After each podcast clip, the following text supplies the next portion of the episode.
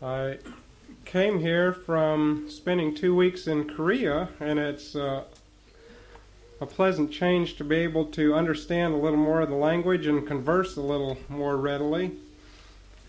And I am thankful to have the opportunity to share together in study from God's Word, both to receive a blessing and hopefully to share a blessing. I'd like to use this time this morning, since this is Sabbath school time, in a sense, for some study from God's Word, and I, I would ask for a, a little participation in discussion. Um, I like to ask questions, so I want you to feel free to be able to raise your hand and, and respond if you would like to participate. There's an interesting story that's found in the book Desire of Ages, and I'm going to share just a few passages in regard to that story and then discuss some aspects of it. It's a story about the cornerstone. Now, I'm not real familiar with how structures were built back in ancient times in Israel and in other areas of the East, but apparently the stone referred to as the cornerstone was not a stone put in at the very beginning of the structure, but yet it was a stone which was vital to the structural strength of the whole unit of construction, the whole building or wall or whatever it was that was being built. And with that understanding in mind, follow along as we look at this story. It starts on page 597 in the book Desire of Ages and goes on for several pages. And I'm just going to share a little bit of the description here, starting on page 597. When the Temple of Solomon was erected, you remember there were several times that sanctuary structures were erected, and this is talking about the one that Solomon built. You remember who designed it? David was the one who designed it. Solomon supervised the construction of it. it. says when it was erected, the immense stones for the walls and the foundation were entirely prepared at the quarry. After that, they were brought to the place of building. Not an instrument was to be used upon them. Now, that would be an accomplishment that would even tax today's technology. The workmen had only to place them in position.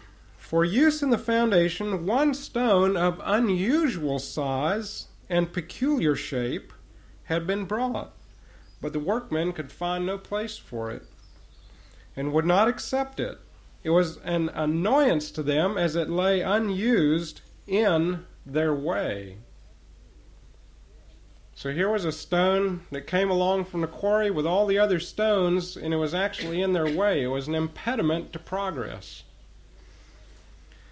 They couldn't find any place for it, and it was an irritation to them. Long it remained a rejected stone.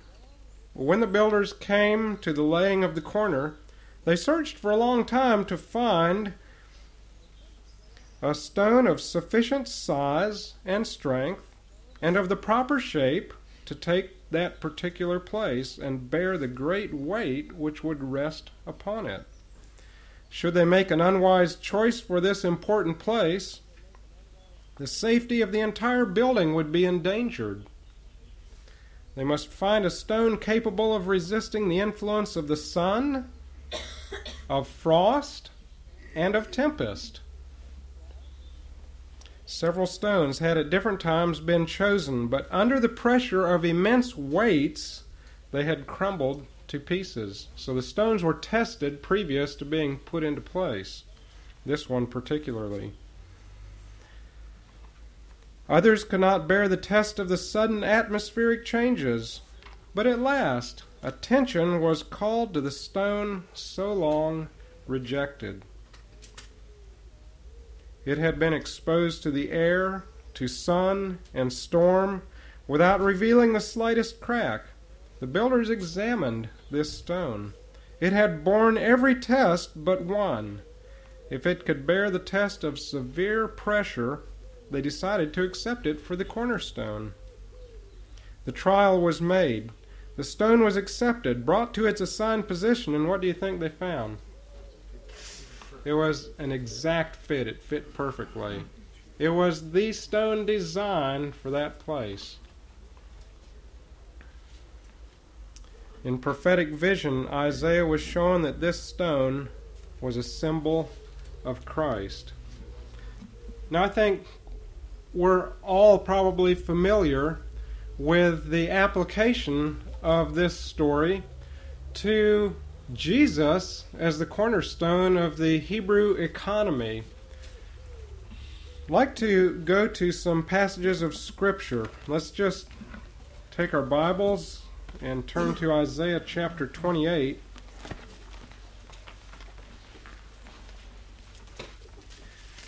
We'll go through quickly several passages of Scripture, and we want to note the application and significance of these passages. And one of the reasons that we're doing this is we want to look at the experience of Israel and how this story of the cornerstone related to their experience. And then we want to look at God's people in the present day and see if we can see any parallels. Is there a cornerstone for us today? What is our cornerstone and how do we relate to it? Isaiah chapter 28 verse 16.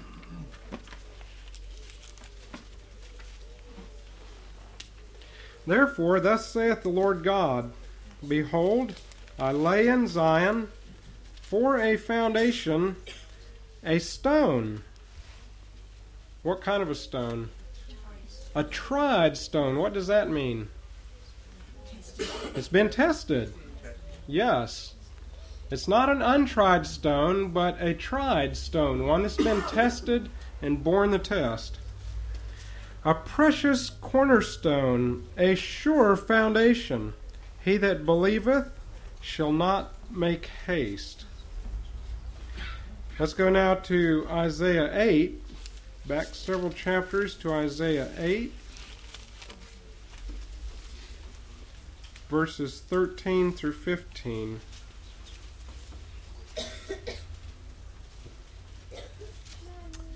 Sanctify the Lord of hosts himself, and let him be your fear, and let him be your dread. And he shall be for a sanctuary. Now notice this. He shall be for a sanctuary. Who do you think that the Lord is a sanctuary for? Those who are true hearted. But notice now what it also says about the Lord who is a sanctuary. But for a stone of what? Stumbling, and for a rock of offense to both the houses of Israel, for a gin and for a snare to the inhabitants of Jerusalem. And many among them shall stumble and fall and be broken and be snared and be taken. You remember how Jesus spoke of himself as a stone and he said that upon whoever the stone fell, what would it do? It would grind them to pieces. But he also said that whoever fell upon the stone would be broken. So it shows that there's a stone experience for everybody. It's interesting to note parallels with facing death death comes to everybody. We can choose whether to die eternally in the final analysis, or we can choose whether to die now and live eternally. But die we must. We must die to self now, or we will die forever in the future. All must face that. All must face the stone experience. Either we must fall on the stone and be broken, or the stone will fall on us. This was the experience that came to Israel, and it says that it was a snare, it was a rock of offense, a stone of stumbling. Let's go now to 1 Peter chapter 2.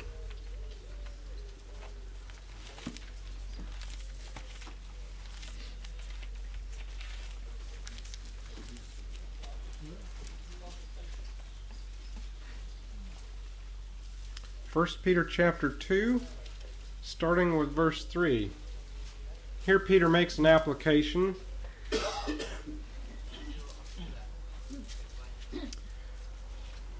Of what this stone is, starting with verse 3 If so be ye have tasted that the Lord is gracious, to whom coming as unto a living stone, disallowed indeed of men, but chosen of God and precious.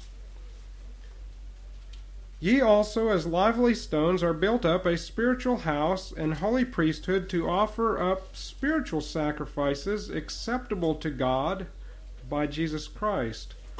Wherefore also it is contained in the Scripture. Now here Peter quotes Behold, I lay in Sion a chief cornerstone, elect, precious, and he that believeth on him shall not be confounded. Now, where is that quoting from?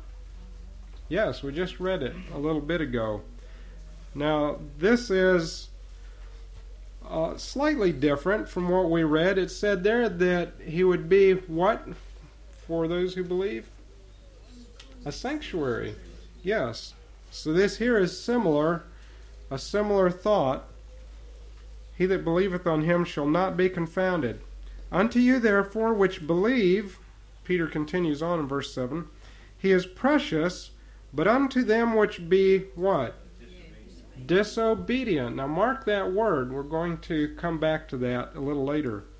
Unto them which be disobedient, the stone which the builders disallowed, the same is made the head of the corner.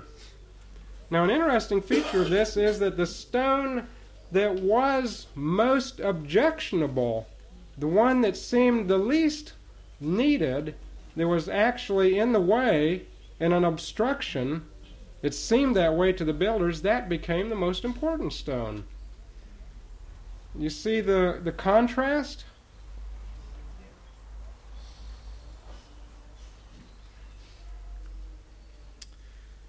Unto you, therefore, which believe, he is precious, but unto them which be disobedient, the stone which the builders disallowed, the same is made the head of the corner, and a stone of stumbling, and a rock of offense, even to them which stumble at the word, being what?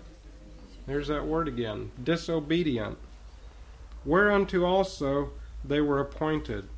Now, if the stone in the symbolism here is a stone of stumbling to those that are disobedient, who do you think are the people to whom the stone is a sanctuary and a source of strength, consolation, and help? The Obedient. The obedient, that's right. The contrast here is a stone of stumbling to the disobedient, but a sanctuary to the obedient. Now, these are some important characteristics that we want to keep in mind as we go along. It's interesting in looking at the experience of Israel, Jesus pointed out that the builders had rejected the stone. That was pointed out even in the prophecy. And in the story that Jesus told about the vineyard, he followed it up by pointing out to the listeners that the prophecy of Isaiah showed that the stone which the builders had rejected became the chief stone, the cornerstone. And in the experience of Israel, the stone was rejected, but the stone was the stone that was needed to show the meaning of the whole existence of Israel. To reject that cornerstone was to reject the significance of Israel's existence. Can we see that? Or is there any problem in seeing that? That you're, to reject that cornerstone was to reject the meaning of Israel's existence. But Israel did not see that. So, in rejecting the cornerstone, what actually happened to the builders? Now, this part was not brought out in the parable, but the builders ended up being rejected. Israel and the leaders of Israel were the builders, were they not? Is that the application of the parable? What happened to them? By rejecting the cornerstone, they ended up being rejected. So the builders were actually rejected because they failed the test. In a sense, it was a test of the builders to see if they recognized the value of the cornerstone. They didn't fulfill the whole story all the way out as it could have been. The builders could have accepted the cornerstone, they could have recognized it in Israel's experience, but instead they rejected it. Let's go to John chapter 20, verse 19.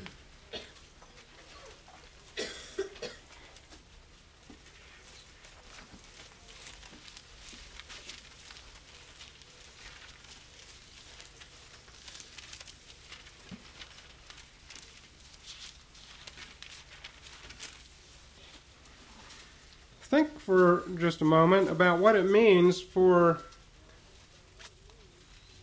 something to be an offense or a source of stumbling or a snare. That means that it, it causes people to be misled in the spiritual sense that we're talking about here.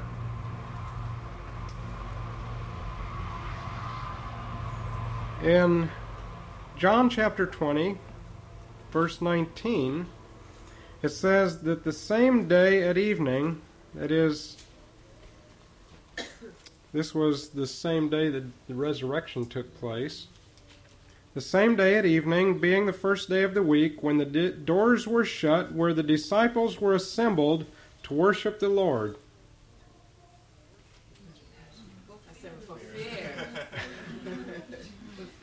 Good. I'm glad you're. I'm glad you're following. I wanted to see if you were were following. Yes, it was for fear of the Jews. Now, the reason that we go to this text is that we want to see that the disciples at this point did not recognize the value of the cornerstone. Why were the disciples gathered there on the evening of the first day of the week or toward evening? For fear of the Jews. Why were they afraid of the Jews at that point? That's right. They had just crucified Christ several days, two days earlier. They expected that Jesus was going to be exalted as the King of Israel and seated upon the throne, but instead, he was crucified. What would happen to his followers? They expected the same fate. And they locked themselves in a room for fear. Now, I think we all can see the application of the story and the parable of the cornerstone, the application of the cornerstone in the experience of Israel, what did the cornerstone represent? I hardly need to ask the question. it represented Christ as the Messiah. The builders, leaders, and teachers in Israel did not recognize and accept Christ as the Messiah, even though they were convicted of that many times by the Holy Spirit. They had started down a track of opposition and resistance, and pride would not allow them to yield to conviction. They would not accept that Jesus was the Messiah, even though they had no explanation for many of the things he did, other than the fact that it was in fulfillment of the prophecies that showed what the Messiah was to do. But they would not accept it, they were determined to resist it. And they felt that they could safely do that because they were God's chosen people and God would not throw them not cast them off. He could not reject them because they were his chosen people. So they felt they could reject Christ. They did not recognize that by rejecting him they were rejecting the cornerstone.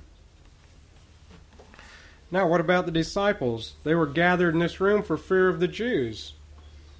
Did they recognize that Christ was the cornerstone?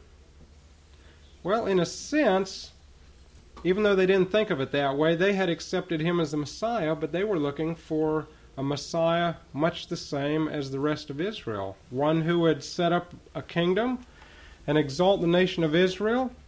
One who would be at the head of the armies and give them victory over the Romans.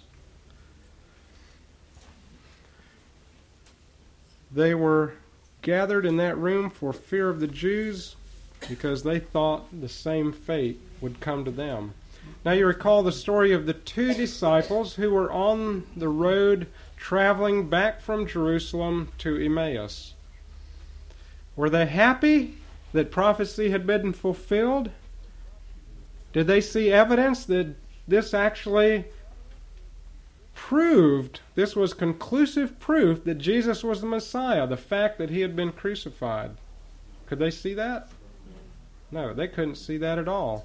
To them, it looked like proof that he wasn't the Messiah because you remember what they said in conversation when Jesus, unbeknownst to them, fell in walking with them? They said, We trusted that this had been he that would deliver Israel.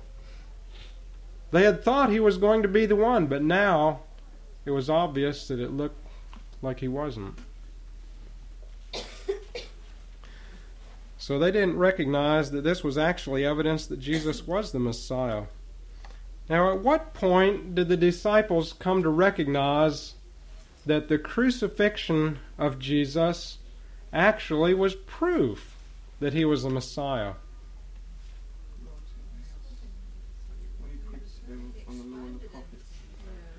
Yes, for those two disciples, where did Jesus begin? Did he perform a supernatural miracle and say, Well, here I am, I'm the Messiah, and I was the one who was crucified? So you can see now that. Yes. He began where we oftentimes fail to begin with people. We want to prove something to people in a way that will almost supernaturally overwhelm them. Well, where did Jesus begin? He began with the things they were familiar with, and he pointed out their real meaning. He began with Moses and the prophets. He established their faith not by some supernatural demonstration, but rather on the basis of Bible teaching. He established their faith on that before he revealed himself to them. And after he had gone through all those prophecies, he said, You were slow of heart. Didn't you recognize that this was supposed to happen? This is actually confirmation that he was the Messiah. If he hadn't gone through these experiences, if he hadn't been persecuted and opposed, if he hadn't died, then we would be lacking the most conclusive evidence that he's the Messiah. So, the very thing that caused the disciples to have fear in their hearts and to think Jesus wasn't the Messiah was actually proof that he was. We see here the, the great contrast. And this is an essential characteristic of the cornerstone experience. The thing that seemed to show that it was not needed was actually the thing that showed that it was the cornerstone when we make the application to the experience of Israel. Now, there's an interesting statement in Desire of Ages, going back again to page 597, that brings us down to our present experience as Seventh day Adventists. I'm wondering how many of you that are here this morning are lifelong Seventh day Adventists. How many of you are? Okay, some of you are. I also am a lifelong Seventh day Adventist. And my father was, and his father, and his grandfather. It goes back several generations, and I'm not sure that there's any kind of inherited disposition to have more of an interest in Adventism because of past generations. We definitely know that there's no inherited favor with God because of past generations. But whatever the case, I've had a strong interest in understanding the purpose and the meaning of the existence of the Advent movement, the reasons God has brought the Advent movement into existence, and its purpose and mission. And this statement caught my attention because of that. The bottom of page 597, referring to this cornerstone incident, it says that the incident was connected with the building of the first temple, that is, one with Solomon. And while it has a special application at the time of Christ's first advent, that's the one we've been looking at, isn't it? It says, while it has a special application to that, it also has a lesson for us. Now, what do you think the lesson for us is? Probably the first time or two I read over that, the natural thought was, well, the lesson for us is that we shouldn't reject Jesus as a cornerstone. That seems pretty obvious. But is that what this is talking about? Is this saying we shouldn't make the same identical mistake the Jews did and reject Jesus because he was crucified? I don't think that's really what the statement is saying. I think it has something more implied there for us It says it also has a lesson for us. What do you think the lesson for us is? Anybody want to venture? The rest of the, rest of the Christian world will reject Adventism All right, there's, it definitely conveys the thought there's a rejection of something important. And we could probably see several different applications of that principle in it. Pardon? We could reject reject their message just like ancient Israel. We can't. So, okay, so there could be a danger that we would miss what the real meaning of the message the Lord has given us is and actually end up rejecting it? Yes. Yes. The biggest likelihood for that is that we um, take on board what the other Christians are holding, which isn't quite accurate. Yes and so we missed the real thing. In, the same way as, as what he was saying. Yes. Now, now, how many of the people in the Jewish nation were ready to stand up and say, "I'm going to reject the Messiah"? no, absolutely not. The disciples of Jesus, who believed that Jesus was the Messiah, along with the rest of Israel, they were looking for the Messiah. They were expecting the Messiah. They had studied the prophecies about the Messiah. They could expound upon them. Jesus sent them forth teaching that the kingdom is at hand.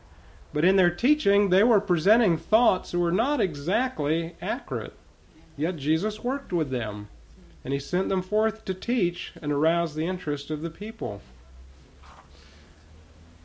So the people didn't perceive themselves as rejecting the message God had given to Israel. They were actually holding on to it, they thought, by rejecting Jesus.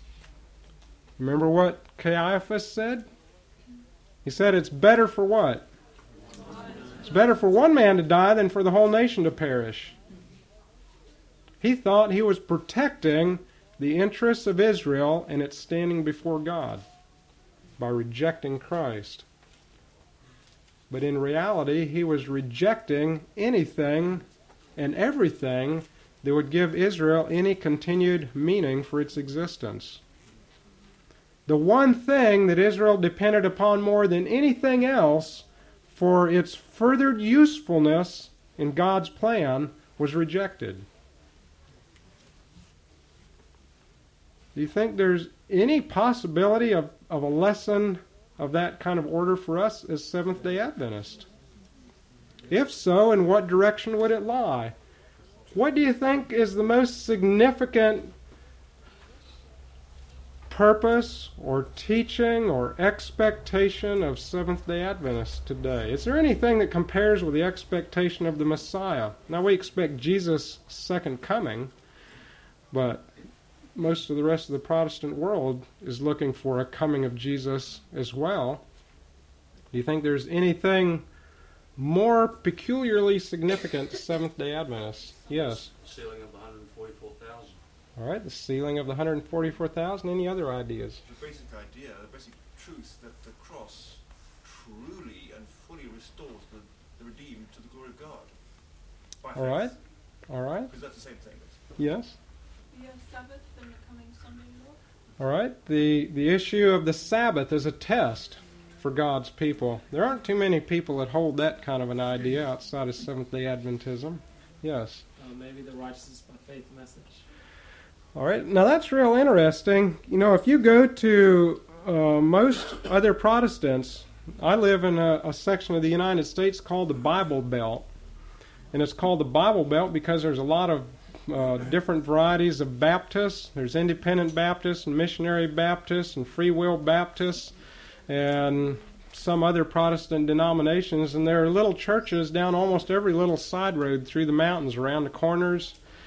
And sometimes on Sunday mornings, I have been walking or or going by a church out on the road as far as from here to the building over there with the windows and doors closed i could still hear the preacher preaching out on the road and he was preaching about how if you don't get saved you're going to hell and you know the hellfire and damnation uh, type of thing. And i could go to those people and i could say do you believe in righteousness by faith? And they would say yes sir brother we believe in righteousness by faith. You believe in god's righteousness and you're saved by faith. Yes. Um, yes, Christ is our high priest in the heavenly sanctuary. All right. I think now we're going a direction where we're narrowing things down to something that is very definitely distinctive to Seventh day Adventism. Yes. In the days of Jesus, it was taught that the, the church would go through trials. Now, many of the Sunday churches, they don't believe that we're going to be tested through trials. You know, and there's a difference in Yes. Seventh-day Adventism. Yes. We're going to be tested. Very definitely, there are tests and trials for God's people. And that is something that is not recognized oftentimes. Sometimes people accept Christianity as a way of, of having God's special favor to help protect you from trials. It's like now you've got somebody on your side with supernatural power that will exercise that to help make things easy for you. I see any other hands? Yes. Yes, judgments. Yes? Outside. Okay, obedience. Obviously, that's going to have a part in it because the passages we read earlier mentioned that the cornerstone was a, an offense and a stone of stumbling to who? The disobedient. Indicating that the obedient are the ones who recognize the value and receive the benefit of the cornerstone. Okay, yes. Now, we've had the role of the Saviour as High Priest mentioned. Yes. Yet I must confess that the Catholics themselves believe he is that. But while they have a post Advent Day of Atonement in heaven, we have a pre Advent. And that bites. Yes. That really does bite. Even us. Yes, let's consider for just a, a moment the things that are most distinctive to Seventh day Adventism. What kind of teachings do we have that are not held by, by many, if any, other Protestant groups? Yes. The three angels' message, 23,300 days, the sanctuary. I'm, I'm glad I'm glad to hear these kind of answers. You know, sometimes I've asked that question, and the first answer I get is the state of the dead, the Sabbath. Now, those are distinctive, but there are other groups that believe in those teachings. The, the Jehovah's Witnesses are strong believers in very much the same or similar belief that we have on the state of the dead. In fact, there were back in North Carolina, near where I live, at the state university, there was a Greek professor who was a Christian who believed in the uh, common concept of, of life, soul life after death. And he had a debate with a Jehovah's Witness and became convinced that the Bible teaching was that when a person dies, they're totally unconscious and they sleep in the grave until the resurrection. So he was convinced of that by a debate with a Jehovah's Witness. I also had a a friend who went to an Adventist academy where I went. I knew him as a student there. He was raised in a Seventh day Adventist home. And he eventually left Seventh day Adventism and was out in the world for a while. And then he started searching again. He came back to Adventist church services and he searched around and he ended up having studies with some people from the Worldwide Church of God who back at that time also believed about the Sabbath. They have changed some of their positions more recently, but they were strong promoters of the seventh day Sabbath. And he told me after some period of time studying with them, and I think he may have even become finally a member of the Worldwide Church of God. He told me, he said, I heard uh, presentations and proofs and, and things supporting the Sabbath that I never heard in Adventism. He felt like they had a stronger position supporting the Sabbath than what he had been familiar with in Adventism. So there are other people promoting concepts about the state of the dead, about the Sabbath. But now, when we come down to the three angels' messages, the heavenly sanctuary, the priestly ministry of Christ, we narrow things down quite a bit. Do you know of any other denomination or group outside of the context of Seventh day Adventism that has a teaching regarding the three angels' messages? I have talked with many people, and. The remnant Catholics. I'm not familiar with them. Catholics. You, the Roman Catholics. In the book The Thunder of Justice, they talk about the three angels' messages. Okay, I have I have not run into any group so far that uh, even had any concept of the three angels' messages. So here there is, uh, and that's probably a more recent development from the Marian movement. So They also talk about the spirit of prophecy in that same book. Yes, I think they have They ha- have a concept of a development of a last generation and, an, and a judgment also, if if I recall correctly. But interestingly, for a, quite a long period of time, especially Seventh Day Adventists have been the only ones with the concept of the three angels' messages. But now the three angels' messages is still pretty broad and and somewhat vague and we can see that there are now arising concepts outside of Adventism relating to three angels' messages. Are we really, really getting to the core of what is the most distinctive thing about Adventism? What do the three angels' messages teach us? Let's let's start narrowing it down a little more. All right, it teaches victory over sin, but that's been taught from the beginning of the Bible, hasn't it? Or the, the three angels' messages say that there's something brought to view that's the gospel for the last days, a development never before fully presented. Is that not correct? What is it? the hour of judgment has come. All right, the hour of judgment has come. Why is the judgment taking place then? Many of you have heard, Uh, and that is, I'm talking about in the last days of Earth's history. Many of you have heard of the developments with Desmond Ford and with others who have been promoting the idea that the judgment took place at the cross. That's a common belief in Reformation theology. That when you accept Christ, that you are now in Christ, and that judgment came upon all sinners in Christ at the cross. That Christ took his righteousness to the cross and answered all the claims of God's law and met the requirement of justice, and that when we believe in Christ, that we are in him and we pass the judgment by virtue of what Christ did back at the cross. So they see the judgment as taking place back at the cross.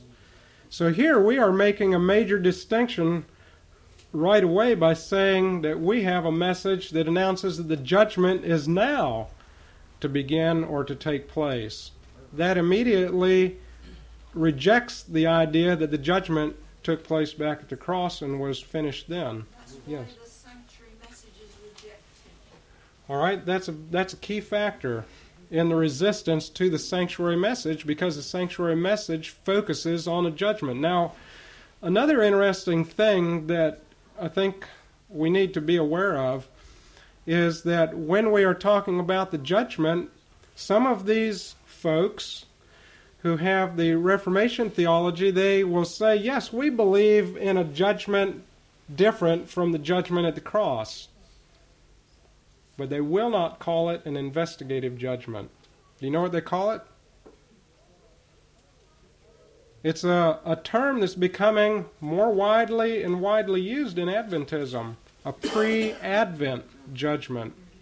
Did you know there's a difference between pre Advent judgment and investigative judgment? In the spirit of prophecy, we don't find the term pre Advent judgment. What term do we find? Investigative judgment. That's the name God identified the judgment by. Investigative judgment. But now it is becoming more and more common and popular to call it a pre Advent judgment. I didn't realize there was any difference until I was reading Desmond Ford's Glacier View manuscript. He published that subsequent to all of the developments back in the early 1980s and made it available publicly. I purchased a copy, and in reading through it, I found a discussion of the pre Advent judgment and investigative judgment, and he said he categorically rejects the concept of investigative judgment, but he says he believes in pre Advent judgment. I thought, well, what's the difference? And he explained the difference. The investigative judgment is a, an investigation of God's people, of those who have professed to be God's followers. Pre Advent judgment, he views as being a judgment of those who have rejected Christ. The judgment in, in that concept, the judgment of those who are believers in Christ took place at the cross. But pre Advent judgment determines the outcome for those who are lost that have rejected Christ. And so there's a great danger in us not recognizing the importance of the terminology that the Lord has given us and recognizing what it stands for. Investigative judgment, what does that term mean? There's two words there. First of all, investigative. What does the word investigative mean? Yes, an examination. Does the term pre Advent judgment in any way give you the idea that there's an examination? No, there's very little inference of a, an examination, but investigative judgment definitely gives you the connotation of an examination, an investigation, a scrutiny. And what does the word judgment mean in this context? Yes, a decision, a sentence. It means a conclusion is reached, an investigation that results in a conclusion. Let's keep developing this a little more. We're, we're down, narrowing down now the three angels' messages with a focus on the judgment and on examination and investigation and on conclusion.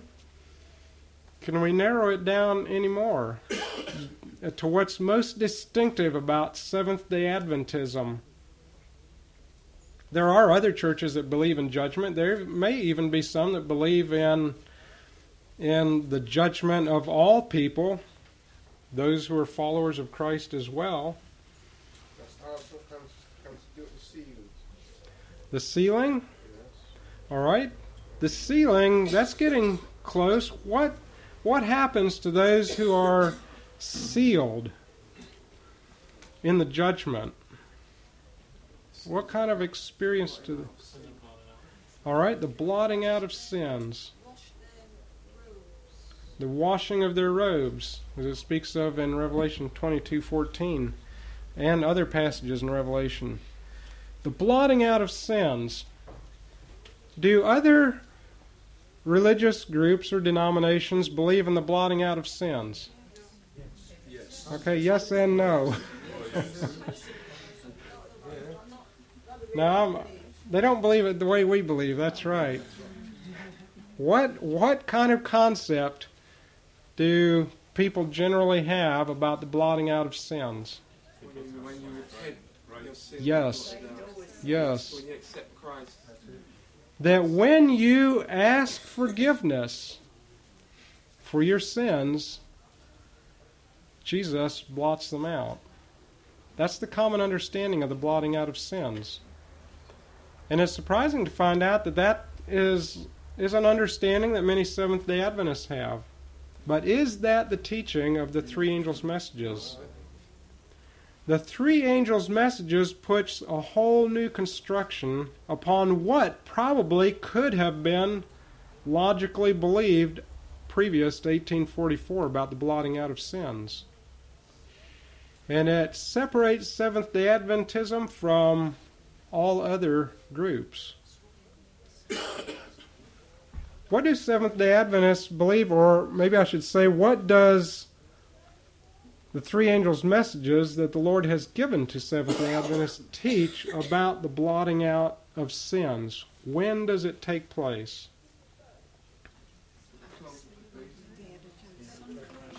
Yes, yes. All right, let's look let's look at that. Acts 3:19.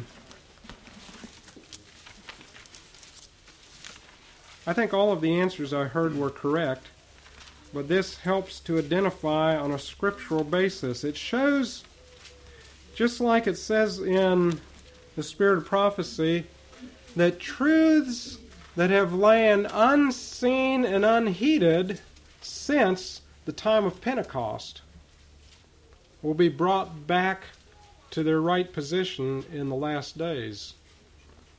These things were understood, at least in part, because they were mentioned at the preaching of the time of Pentecost. Acts 3:19 says, "Repent ye therefore and be converted, that your sins may be what? Blotted out." Now notice, Repent ye therefore and be what? Converted. Okay, when is that for those people? When are they to repent? Yes, right at, at that point. That's a call to do it then, isn't it? Not to wait for 10 years, 15, 20, 30, 70. It's a call to do it now. And that's true for us as well, isn't it? Repent now and be converted when? Again, now. It's present tense. Repent now and be converted now that your sins, what? May be blotted out when times refreshing shall come. Now there are different uh, things we could look at on the construction of the the uh, grammar there. Some translations, the New English Bible, and some others, I think, translate it so that the times of refreshing can come. But in any case, it connects the blotting out of sins with the time frame of the times of refreshing. Now, is that present or future at the time that this verse is spoken? Future. Is future.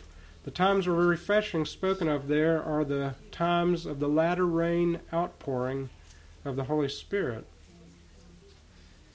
The blotting out of sins is clearly something different from initial forgiveness that comes in repentance and conversion.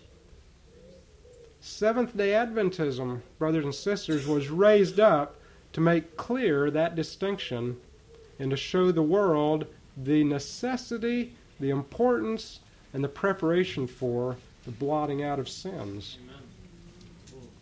But brother, uh, don't you think that That was in the old days.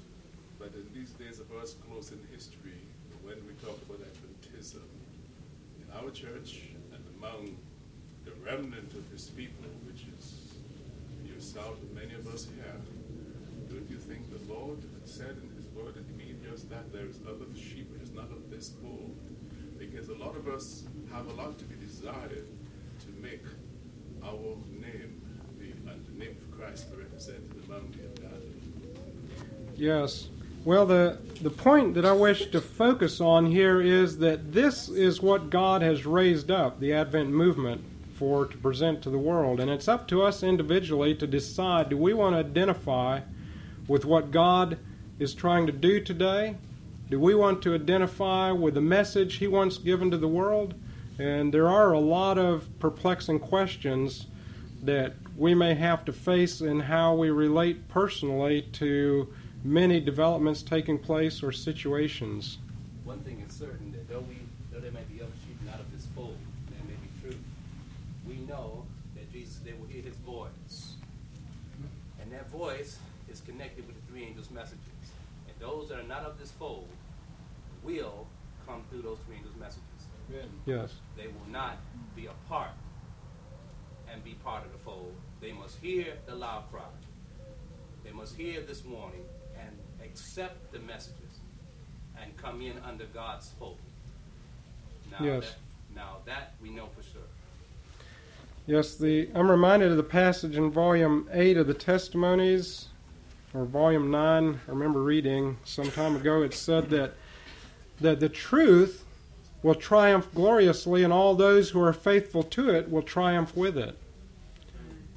And we need to be identifying what is the truth that God has given. Now, in the few minutes that remain before we close, let's look now. I think we have narrowed things down much more distinctly to what's distinctive about Seventh day Adventism. Would you all agree? Let's look at how this could relate to what our cornerstone is. Now, we've identified some key important areas in regard to the three angels' messages, the heavenly sanctuary, the judgment, the investigative judgment, the blotting out of sins, which is a vital part of the meaning of this the investigative judgment. Now I want to come from just a little different direction for a moment to come to the same point. What teaching in Adventism do you think most Seventh day Adventists, and we can even look at our own understanding, would have the most difficult time trying to substantiate, support, and prove to other Protestants? Do you think it would be the Sabbath? No. Do you think it would be the state of the dead? No. Yes. Again, it comes back to the sanctuary. Well, what part? If we say, well, we believe there's a sanctuary in heaven, I think we can show enough Bible texts that most people would probably say, well, yes, I can see that. It would be the, the, the blotting out of sins and put um, Jesus' mediatorial ministry to put those sins back onto Satan. All right. Whereas they need, they go through the earthly priesthood or. Or, believe it was all accomplished at the cross. So those sins wouldn't be put back on Satan. All right, yes. Um, I was, we, I was reading what she says in, in the book Early Writings, where she says how um, God's people, especially for this time, we have to have what's called the most holy place experience. Because that, that's where Yes. we are now in the present truth, isn't it? Yes. You know, Yes. In the, he's in the final throes of finishing the work in the most holy place. Yes. Yes, I wish we had time to read some passages from Great Controversy. You know, there's a whole chapter called The Investigative Judgment. And probably of most, all the things I've read in Adventism outside of early pioneer writings, but most of the things presently, I have yet to read any clearer exposition of the investigative judgment than what you can find in the chapter in Great Controversy on the investigative judgment. uh, just to illustrate the fact that this is one of the, the places where Seventh day Adventists usually feel the most uncomfortable trying to support the teaching of Adventism. I think we could we could point to an example that took place several years ago. There was a, a widely televised interview that took place on the Ankerberg show back in the United States, in the state of Tennessee, the John Ankerberg show. And the editor of the Adventist Review met with Walter Martin, one of the most prominent evangelical Protestant proponents of traditional Reformation theology. One who had been knowledgeable of Seventh day Adventists and was quite heavily involved in the discussions back in the 1950s that resulted in the book Questions on Doctrine being published and all of the consequent upheaval that took place in Adventism. Walter Martin, from that acquaintance with Adventism and background and closely following many of the developments that took place, was on a televised interview with the editor of the Adventist Review. And Walter Martin, in his unique way of driving things down to the point of major conflict, he led the discussion along to the point of getting to the investigative judgment and the teachings found in the writings of Ellen White. And of course, he, as, as many are doing today, said this idea of the investigative judgment is based on Ellen White's interpretation of the Bible. You can't find it in the Bible anywhere. And it led into a discussion of the blotting out of sins. And finally, he turned upon the editor of the Adventist Review and he said, Are your sins blotted out? How'd you answer that? Publicly on television. there was a long pause. And again, are your sins blotted out? And finally, they're taken care of. That was the best answer that could be brought forth at that point. They're taken care of. And I think that illustrates that, that we have a problem oftentimes showing clearly what the real meat of Seventh day Adventism is. If we are to ask most Seventh day Adventists today, most people who would identify themselves as believers in the three angels' messages, can you give a clear study on the blotting out of sins? Most would probably not be able to do so. Does this lead us to any development of understanding about what might constitute our cornerstone today. The developments of the concept of investigative judgment, the blotting out of sins, the work of Jesus as a high priest in the heavenly sanctuary, of final atonement, separate from the atonement accomplished on the cross, all of these things trace back to the rise of the Advent movement in 1844 and the great disappointment that drove people to study the heavenly sanctuary in the realization that the earth was not the sanctuary. The great disappointment of 1844 drove the people to the realization that there was a heavenly sanctuary, and consequently, there opened up to their understanding the realization of Christ's mediation, of final atonement in connection with the most holy place ministry of Christ, the work of Christ as a high priest in contrast with the work of the common priests. There's a very significant difference. The high priest was the focus of attention one day each year. And what day was that? Day of Atonement. That was the Day of Atonement.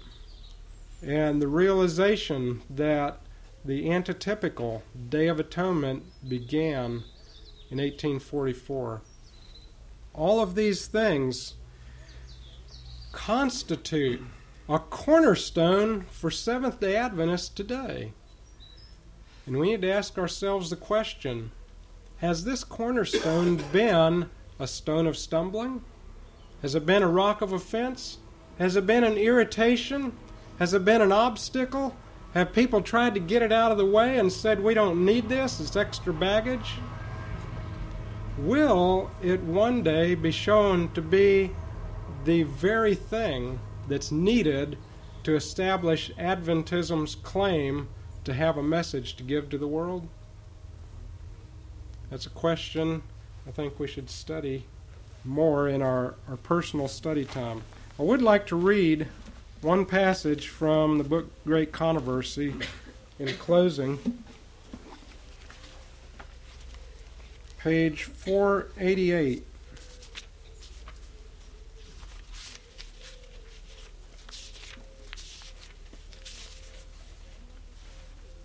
Satan invents unnumbered schemes to occupy our minds. How many? Unnumbered. That means too many for us to number, and we all have to deal with those every day.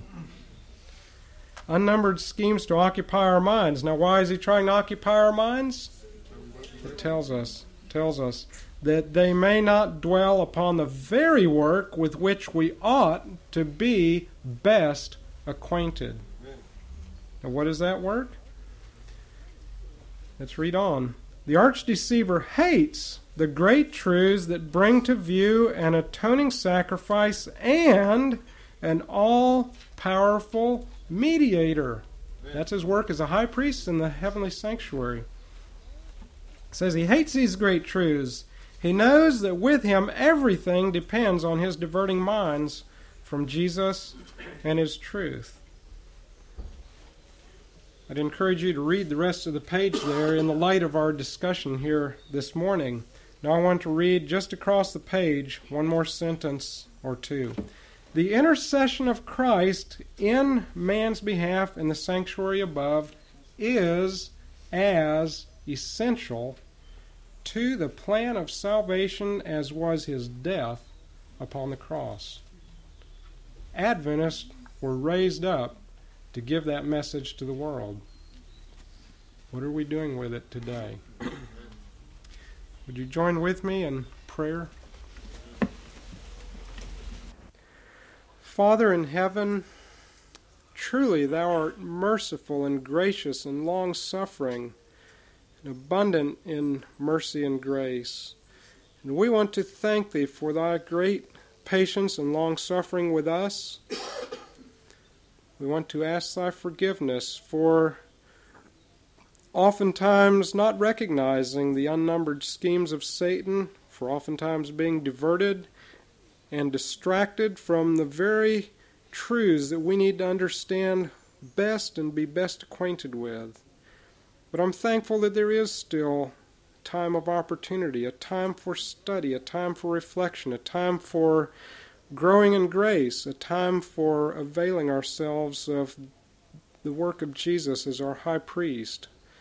I want to thank thee so much that we do have a high priest who is an elder brother, as Brother Gregory pointed out last night. We are thankful for the sacrifice of Jesus, and I pray that we may understand it more, both in relation to the cross and to the ministry in the heavenly sanctuary. I pray that we would understand these things in a way not only that would attract our hearts and draw us closer to Thee, but in a way that we could share with others that would be clear, that would be decisive, and would bring the working of Thy Spirit to the hearts of many. I ask these things in Jesus' name. Amen. Amen.